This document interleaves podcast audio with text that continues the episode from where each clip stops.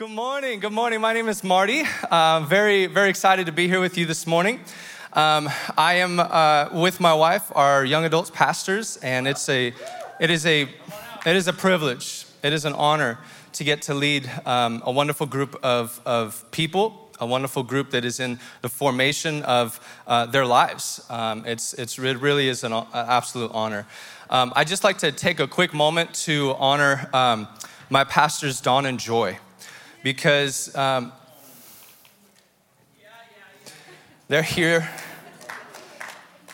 Yeah, um, I served under Don uh, for 13, 14 years. Um, and I just, I'm just so thankful for the deposits that you gave to me and the ways that you trained me up, the ways that you trusted me for all those years. Um, I, I, served as a, a worship leader um, as a youth pastor, as uh, the administrator, all of the above. And, uh, and I'm just very, very thankful. So thank you for being here this morning.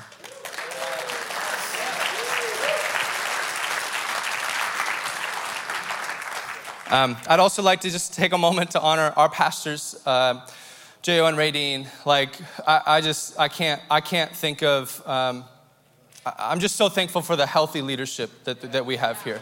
Is anybody else thankful for the healthy leadership that we have here? I get, I get to teach uh, uh, some of the classes at, at Grow Track, and I say it every, every class that comes through. I'm like, wow, I, I'm just, you could not have chosen a better place because this is a healthy house with pastors that have pastors and pastors that have accountability and, uh, and that raise up young leaders and, and, and trust them. So thank you for trusting me this morning. Thank you. Okay, last one my wife.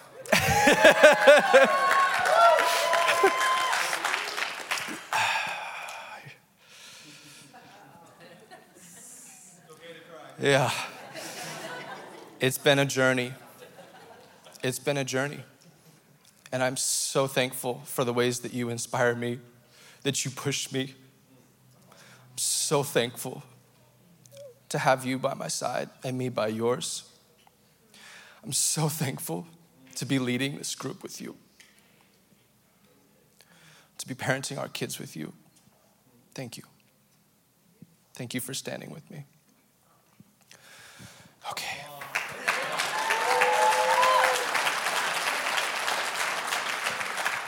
Um, a couple years ago, we transitioned over to the heart, and I remember it was probably one of the first gatherings or weekend gatherings that we came to, and Jo and Radine heard that we were going to kind of make our transition over. And, uh, and, and, and you know what? You want to know what the first thing that Jo said to me was? We don't set here.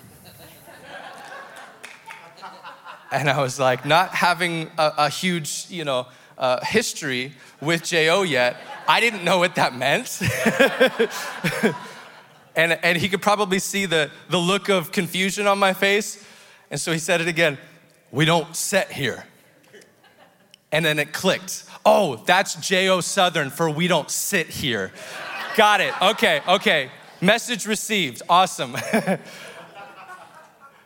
I'm so thankful for J.O. pushing us for, for, for laying the foundation, for like creating a culture of, of healthy servanthood. I'm so thankful for that. And I'll tell you what, we took a little bit of a, a, a break from serving when we came over here. Uh, but after a couple months, we felt like God was bringing us back into, um, into serving in the church. And uh, we, uh, we, I jumped on the worship team at that point. Um, it was COVID, so that was weird. Like, you know, being up in here in worship and nobody in the room. That was weird. Uh, but I jumped back on the worship team. My wife jumped onto the Bridges team for a little while. We started a small group. Um, and then it was, uh, it was a couple years later that uh, I was asked to come and interview for the position of young adults. And the moment that I got that call, I knew what the answer was. I knew what the answer was it, it's almost like it was an easy, easy answer. But at the same time, it wasn't. you know, it wasn't exactly an easy answer. I knew the yes in my heart, I knew the yes in my spirit, but there was about a month of wrestling to get that yes from my spirit out into my soul and my flesh. right?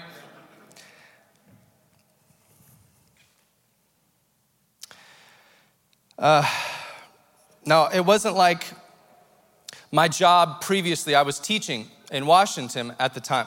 It wasn't like my, my job at the time had a bunch of zeros tacked onto the end of it, but it was hard in my soul and my flesh because this decision was directly tied to my bank account. Now, I'm incredibly, incredibly thankful for the ways that my family has been taken care of. Uh, but the reality is, I had security, I had comfort. Transitioning from a state funded position to a nonprofit, it, it's different. It's, that's just the, the way it is, it's just different. I had security, I had comfort, I had a pension. Anybody else have a pension nowadays? They're, they're not very common. Yeah. I had a pension. I have my whole working life, retirement in the bag. For the first time in my life, I had control.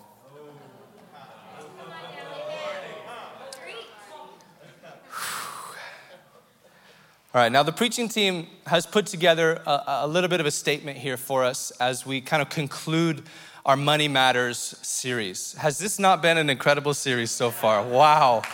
Thank you. Thank you for, to the preaching team for, for pushing us into this season of, of sacrifice, of, of really putting our hearts in the right place. Here's the statement People have a lot of different views, opinions, memories, and ideas pertaining to money. We recognize that it can be a touchy topic and the people can be particularly skeptical about church leaders talking about it from stage. It's been almost four years since we preached a series on finances. That being said, it is, this is the most important part, it is a topic that impacts all of our lives. It is a topic that Jesus talked about often. Often. And it is a topic that we, as shepherds, feel responsible to teach about so that the church can be equipped to have a healthy biblical relationship with money. We have come to the conclusion no matter who you are, money matters. So, this morning I'd like to take you on a, a journey through Scripture. I'll, I'll, tell you what, as I was preparing, uh, I had a lot of Scripture. And, and I really, uh, really had to figure out okay, God, what is it really that you want to speak to your church this morning? You know what? On that note, I'd like to pray. Jesus, would you speak to your people this morning? Father God, help me to get out of the way. I don't want any, any, any of this to be my words. I don't want any of my preparation to get in the way of what you want to speak this morning. So, Jesus, have your way. Holy Spirit, come. Have your way. In your name we pray. Amen. Amen. All right, we're going to start with Moses. This guy named Moses. Would you open your Bibles with me to Numbers chapter 20? And I love that I see people moving around already. Numbers chapter 20. It's toward, uh, toward the beginning. I think it's the fourth book of the Bible.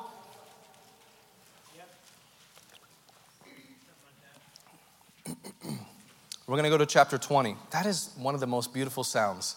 Pages flipping. Whew. So, I'll give you some quick background. This is about 40 years into uh, the, the, the, the, people of Israel, the, the, uh, the Hebrews, walking in, well, not walking, I don't know, wandering in the wilderness. Let's, let's call it that. Wandering in the wilderness. is about 40 years into it, which is about as long as they did wander in the wilderness. So, we're about 40 years in, and the people once again, are thirsty. It says this in chapter, or chapter 20, verse 2. Now there was no water for the congregation, and they assembled themselves together against Moses and against Aaron. And the people quarreled with Moses and said, Would that we had perished when our brothers perished before the Lord. Whew. Okay. Why have you brought the assembly of the Lord into this wilderness that we should die here? both we and our cattle. They're super concerned about their cattle. And why have you made us come out of Egypt to bring us to this evil place? It is no place for grain or figs or vines or pomegranates, and there's no water to drink. Then Moses and Aaron went from the presence of the assembly to the entrance of the tent of the meeting and fell on their faces. And the glory of the Lord appeared to them. And the Lord spoke to Moses, saying, Take the staff and assemble the congregation, you and Aaron your brother, and tell the rock. Say, Tell the rock. Before their eyes to yield its water. So you shall bring water out of the rock for them and give drink to the congregation and their cattle.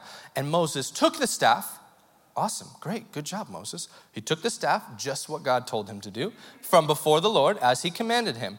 Verse 10 Then Moses and Aaron gathered the assembly together before the rock, and he said to them, Hear now, you rebels! Whoa. Shall we bring water for you out of this rock? Okay, Moses. And Moses lifted up his hand and struck the rock with his staff twice, and water came out abundantly. And the congregation drank and their livestock. And the Lord said to Moses and Aaron, Because, wait a sec, whoa, wait, whoa. Because you did not believe in me to uphold me as holy in the eyes of the people of Israel, therefore, you shall not bring this assembly into the land that I have given them. Wait a sec. Hold, hold on, hold on. God. They brought the water from the rock. That was the goal, right? Sure. But there are some key phrases I'd like to bring your attention to. God told Moses to number one, take the staff, and number two, tell the rock to yield its water. What did Moses do? He took the staff Great, awesome, good job. And he struck the, walk, the rock twice. With what? With the staff. God is more concerned with your obedience than your results. The water came out of the rock. What's the big deal, God? Why is it such a big deal? The mission was achieved. Yeah, okay, I, I made a mistake. I might have, you know, not quite did it exactly how you wanted. But God, you still did what you said you would do. God wanted to take care of his people. He wanted to show his glory. The end of verse 13 says, through them he showed himself holy. So, yeah, God did the miracle in public regardless. But God dealt with Moses and Aaron in private because he's more concerned with their obedience than their results. Moses' heart in that moment was not given to God. God is so much more concerned with your heart than with your results. Can I prove it to you? In the days of Malachi, the people were bringing the animals that they didn't care about and giving them as a sacrifice to God. Can I tell you, the book of Malachi is one of my favorite books my daughter's name is Malachi. uh, it, it was actually a, a series on Malachi that Pastor Don preached years and years ago when I was 17 years old. It was that series on excellence that made me want to give my entire life to Jesus.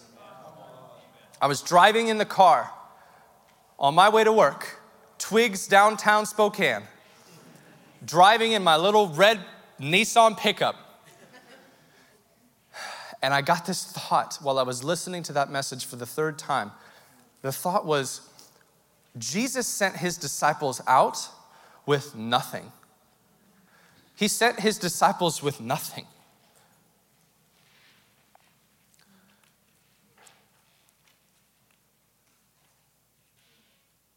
the clothes on their back and the shoes on their feet. That's all they were allowed to take. Why? Why? Because Jesus wanted to teach them that you have to rely on God for everything. There is no other choice. If you want to live a life of obedience, you have to rely on God for everything. Man, they, I can just imagine the disciples. Jesus, I can't even pack a bag. What am I gonna eat?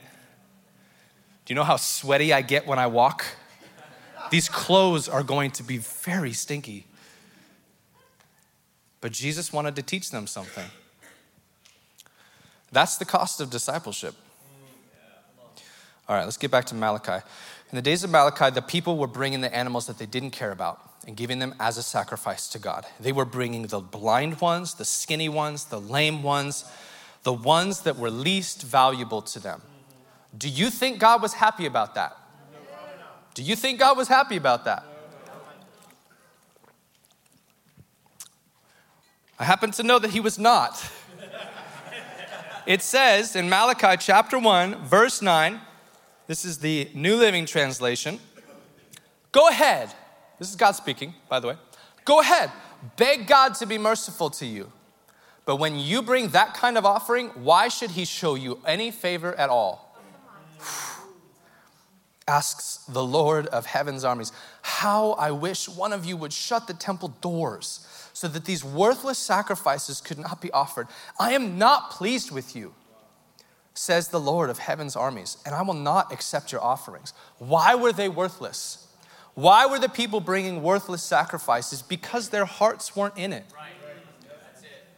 God cares so much more about your hearts than he does about your results.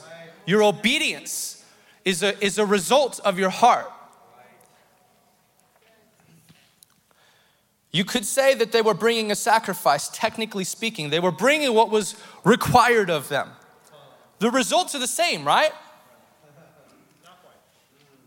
What were they bringing? the minimum. Why? Because they didn't care. Their, their hearts did not belong to God, they didn't love Him. Jesus said this thing where your treasure is, there your heart will be also. God is so much more concerned with your heart than with your results. Can I prove it to you again? Yeah. All right. Psalm chapter 40. This is David. Verse 6 through 8. Oh, you check this out. Verse 6 You take no delight in sacrifices or offerings. Now that you have made me listen, I finally understand. You don't require burnt offerings or sin offerings. Listen, this was a time where those things were required, technically speaking. David was under the old covenant, the law. And so these offerings, these they were technically required. Verse 7 Then I said, Look, I have come by the way, this is David speaking prophetically about the new covenant. Because this, this, this next part right here, this is, this is what Jesus really wants. I take joy in doing your will, my God. For your instructions are written on my heart. I take joy in being obedient, not because of the results, but because I just want to be with you. just for obedience sake. Because you have my heart.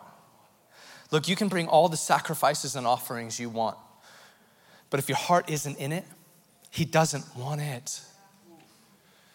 You can serve. You can serve in the church. You can serve on the worship team. Man, you can lead a small group. You can do all the actions. You can read your Bible every day, even tithe. You can bring all the sacrifices or offerings, but if your heart isn't in it, I'm telling you, friends, He doesn't want it.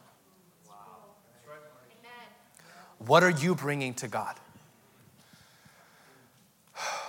Do you bring the minimum? Does God get what's left over of your money? Does God get what's left over of your time?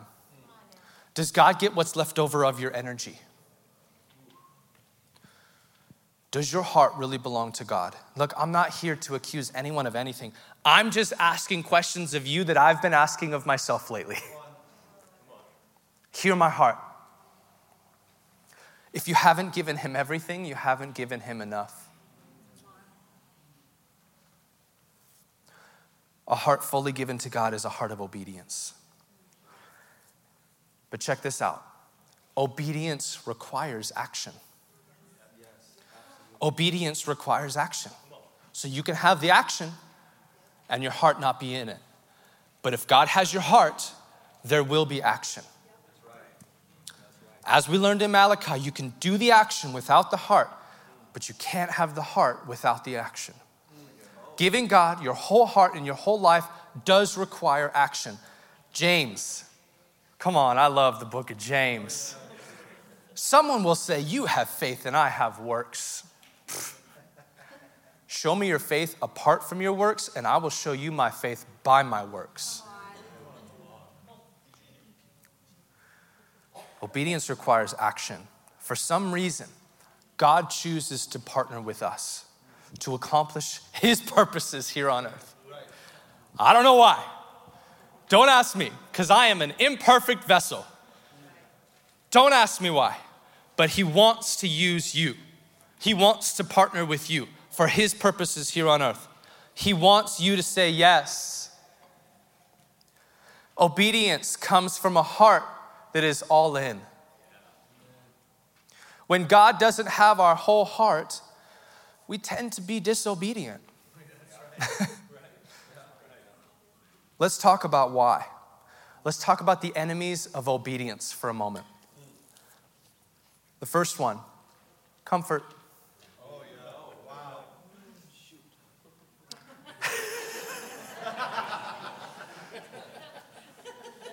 Are you comfortable? Because the only place you grow is outside of your comfort zone. It's just how it is. now, God already had performed many miracles through Moses. We're going to go back to Moses for a minute. Interestingly, with the use of his staff. Did you know the first miracle Moses experienced was when God turned his staff into a snake at the burning bush. And then again in front of Pharaoh in Egypt. The staff was used in some way or another in five of the ten plagues of Egypt. Did you know this? When the Israelites fought the Amalekites, Moses held up his arms, one with his staff in his hand and while his arms were up, they won the battle. You may remember this is the story of Aaron and Hur lifting up his hands because whenever they he got tired and they and they they dropped, they started to lose the battle. but what was in one of his hands? The staff. The most interesting one that I find was 40 years earlier than the account that we just read. You remember that when he struck the rock and the water came out, this was 40 years after their wandering had started. So it was about at the end of their wandering. Get this at the beginning of their wandering, the people were thirsty. Exodus chapter 17. The people of Israel were complaining that they had no water. And you know what God said to Moses? Take in your hand the staff with which you struck the Nile. So even God is referring to something that, that Moses had done before, or that God had done through Moses with the staff. And then uh, in verse 6, so this is uh, 17, 5 and 6. In verse 6, it says, Behold, I will stand before you there on the rock at Horeb, and you shall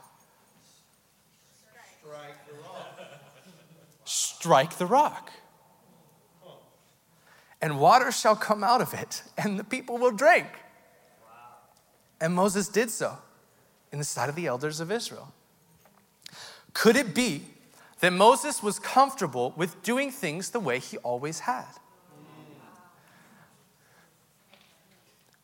My daughter, she's almost four years old, she has these two blankets that she trucks around with her everywhere she goes. The first thing when she goes downstairs every morning that she asks for is applesauce and my two blankies.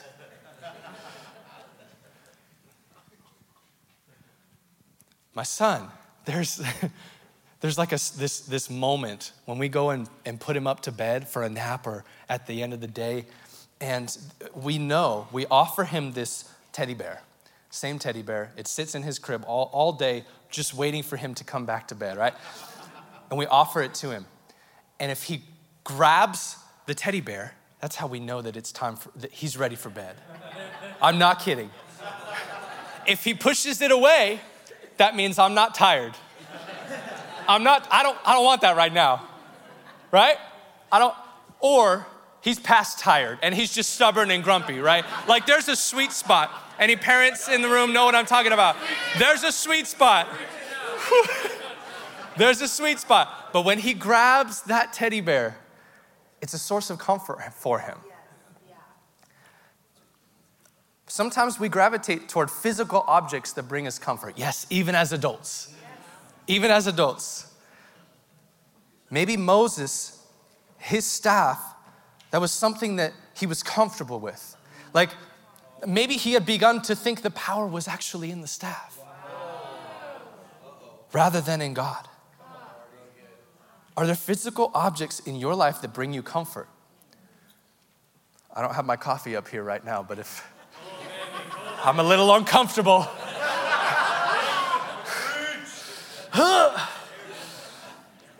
Are there physical objects in your life that bring you comfort that maybe you've come to rely on more than God? Maybe it's alcohol, drugs, pornography, some sort of addiction. Maybe it's your home. Maybe it's your phone. Maybe it's your shoes. Any sneakerheads out there?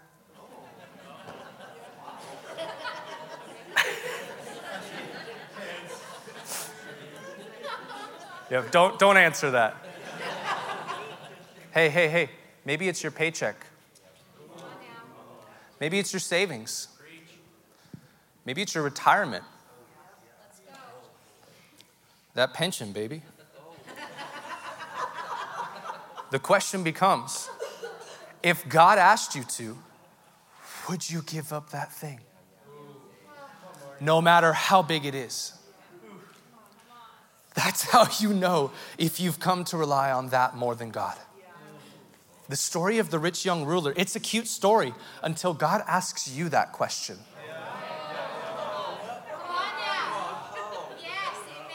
Would you sell everything, give it to the poor, and follow Jesus?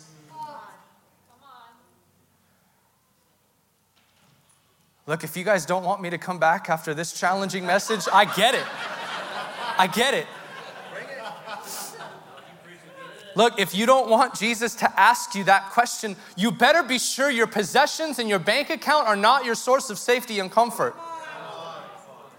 Okay, let's talk about the second enemy of obedience control. It's possible that Moses thought he was in control.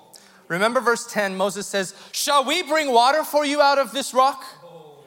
He forgot who was really in control where the power was really coming from.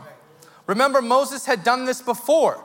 Some 40 years earlier, God brought water from a rock by having Moses do what? Strike it with his staff. Control says, God, don't worry. I got this. I, have done this before. Don't, I, I got this. It's in the bag. Control says, I know better than you, God. We want to know the outcome. We want to be in control. Say yes. yes. Is there anybody in the room that knows what I'm talking about? Hey, Whew. look, I mentioned earlier in my old job as a teacher, I had comfort. I finally felt like I had control of my life. And then I remembered control is, is an illusion. Control is an illusion. Whatever control you think you have, it's not real. Look, when you let go of control, sometimes the outcome looks different than you expected, but it's always better. It's always better when I'm not in control. Okay, the third fear of obedience or enemy of obedience fear and doubt. It's kind of a combo package, yeah? Moses and Aaron were punished, not specifically for disobeying. Did you catch this? In, in, in verse 12 of Numbers 20, because you did not believe in me. They were punished for the root beneath the disobedience. It wasn't the actual disobedience that caused them to, to be punished, it was the root, which was fear and doubt. Because you did not believe in me. I doubt that what he wants for me is really what's best for me. I doubt that he will really do what he says he'll do. I fear that he won't really be with me. I fear that I can't do it. Hey, there was another guy that said that same thing. I can't do it. His name was Moses. You remember when God met him at the burning bush? You know what he said? Send somebody else. Moses protested to God, Who am I to appear, appear before Pharaoh? Who am I to lead the people out of, his, uh, of Israel out of Egypt? And God said, What did God answer? I will be with you. You, oh. God did not say, You can do it, Moses.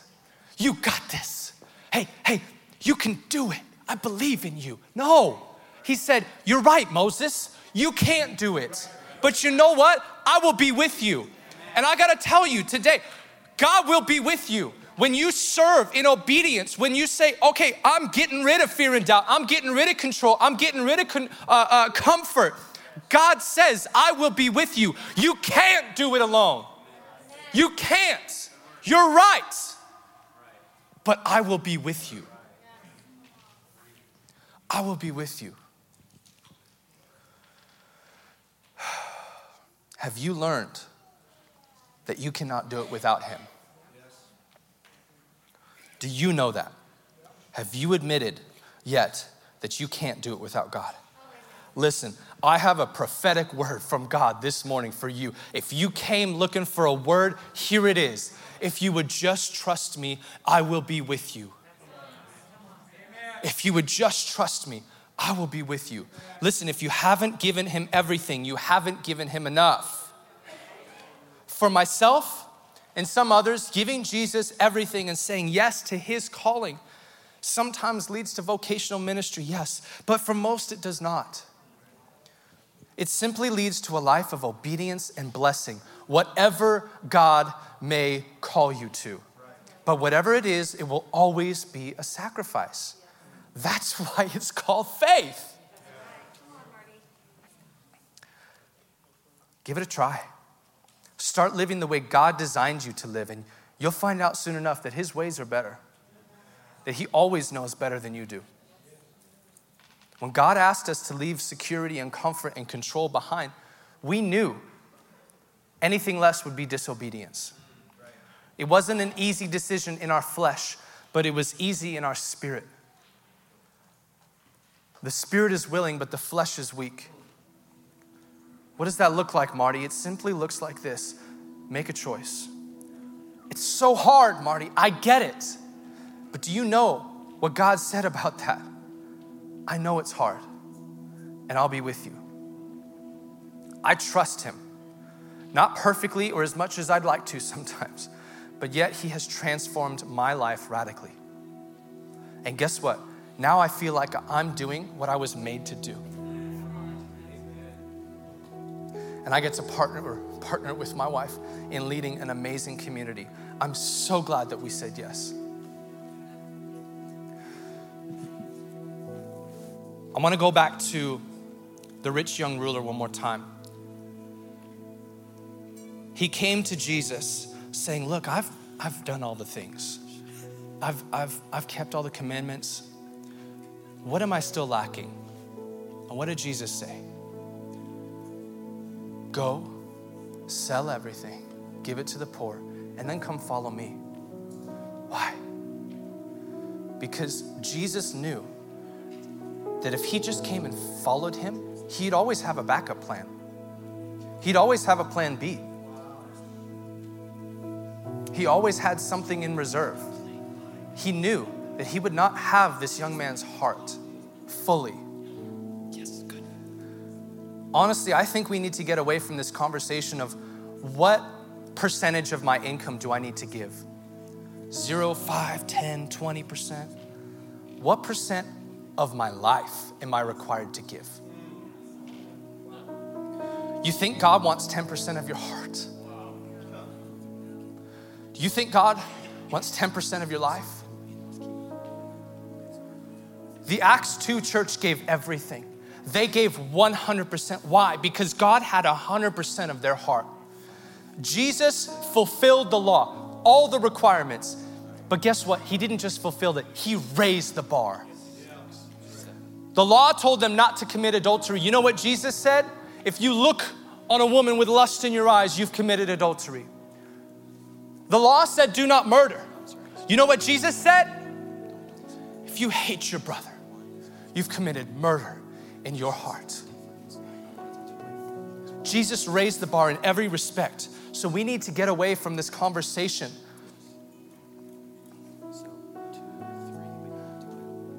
Of what is actually required of me by God. He requires everything. All you people that have been arguing over whether tithe is a New Testament, Old Testament requirement, whether it's required of us now, my first question for you how much are you giving? Because if you were having that conversation with Jesus, what do you think he would say? Go, sell everything, give it to the poor, and then come follow me.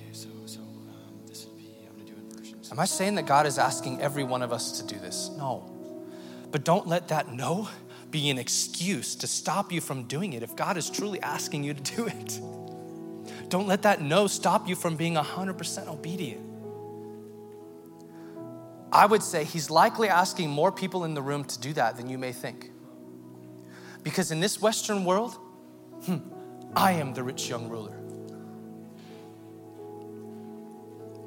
We are the richest people in the world. Why do you think we've turned away from God so much? You may not feel very rich, but even the homeless here have much more opportunity than those in the slums of Haiti, which I've seen with my own eyes, or the favelas of Brazil, or in the ghettos of India. Whether Jesus is asking you for all, like the rich young ruler, or for anything else, if God asks you for it, any sacrifice is worth giving.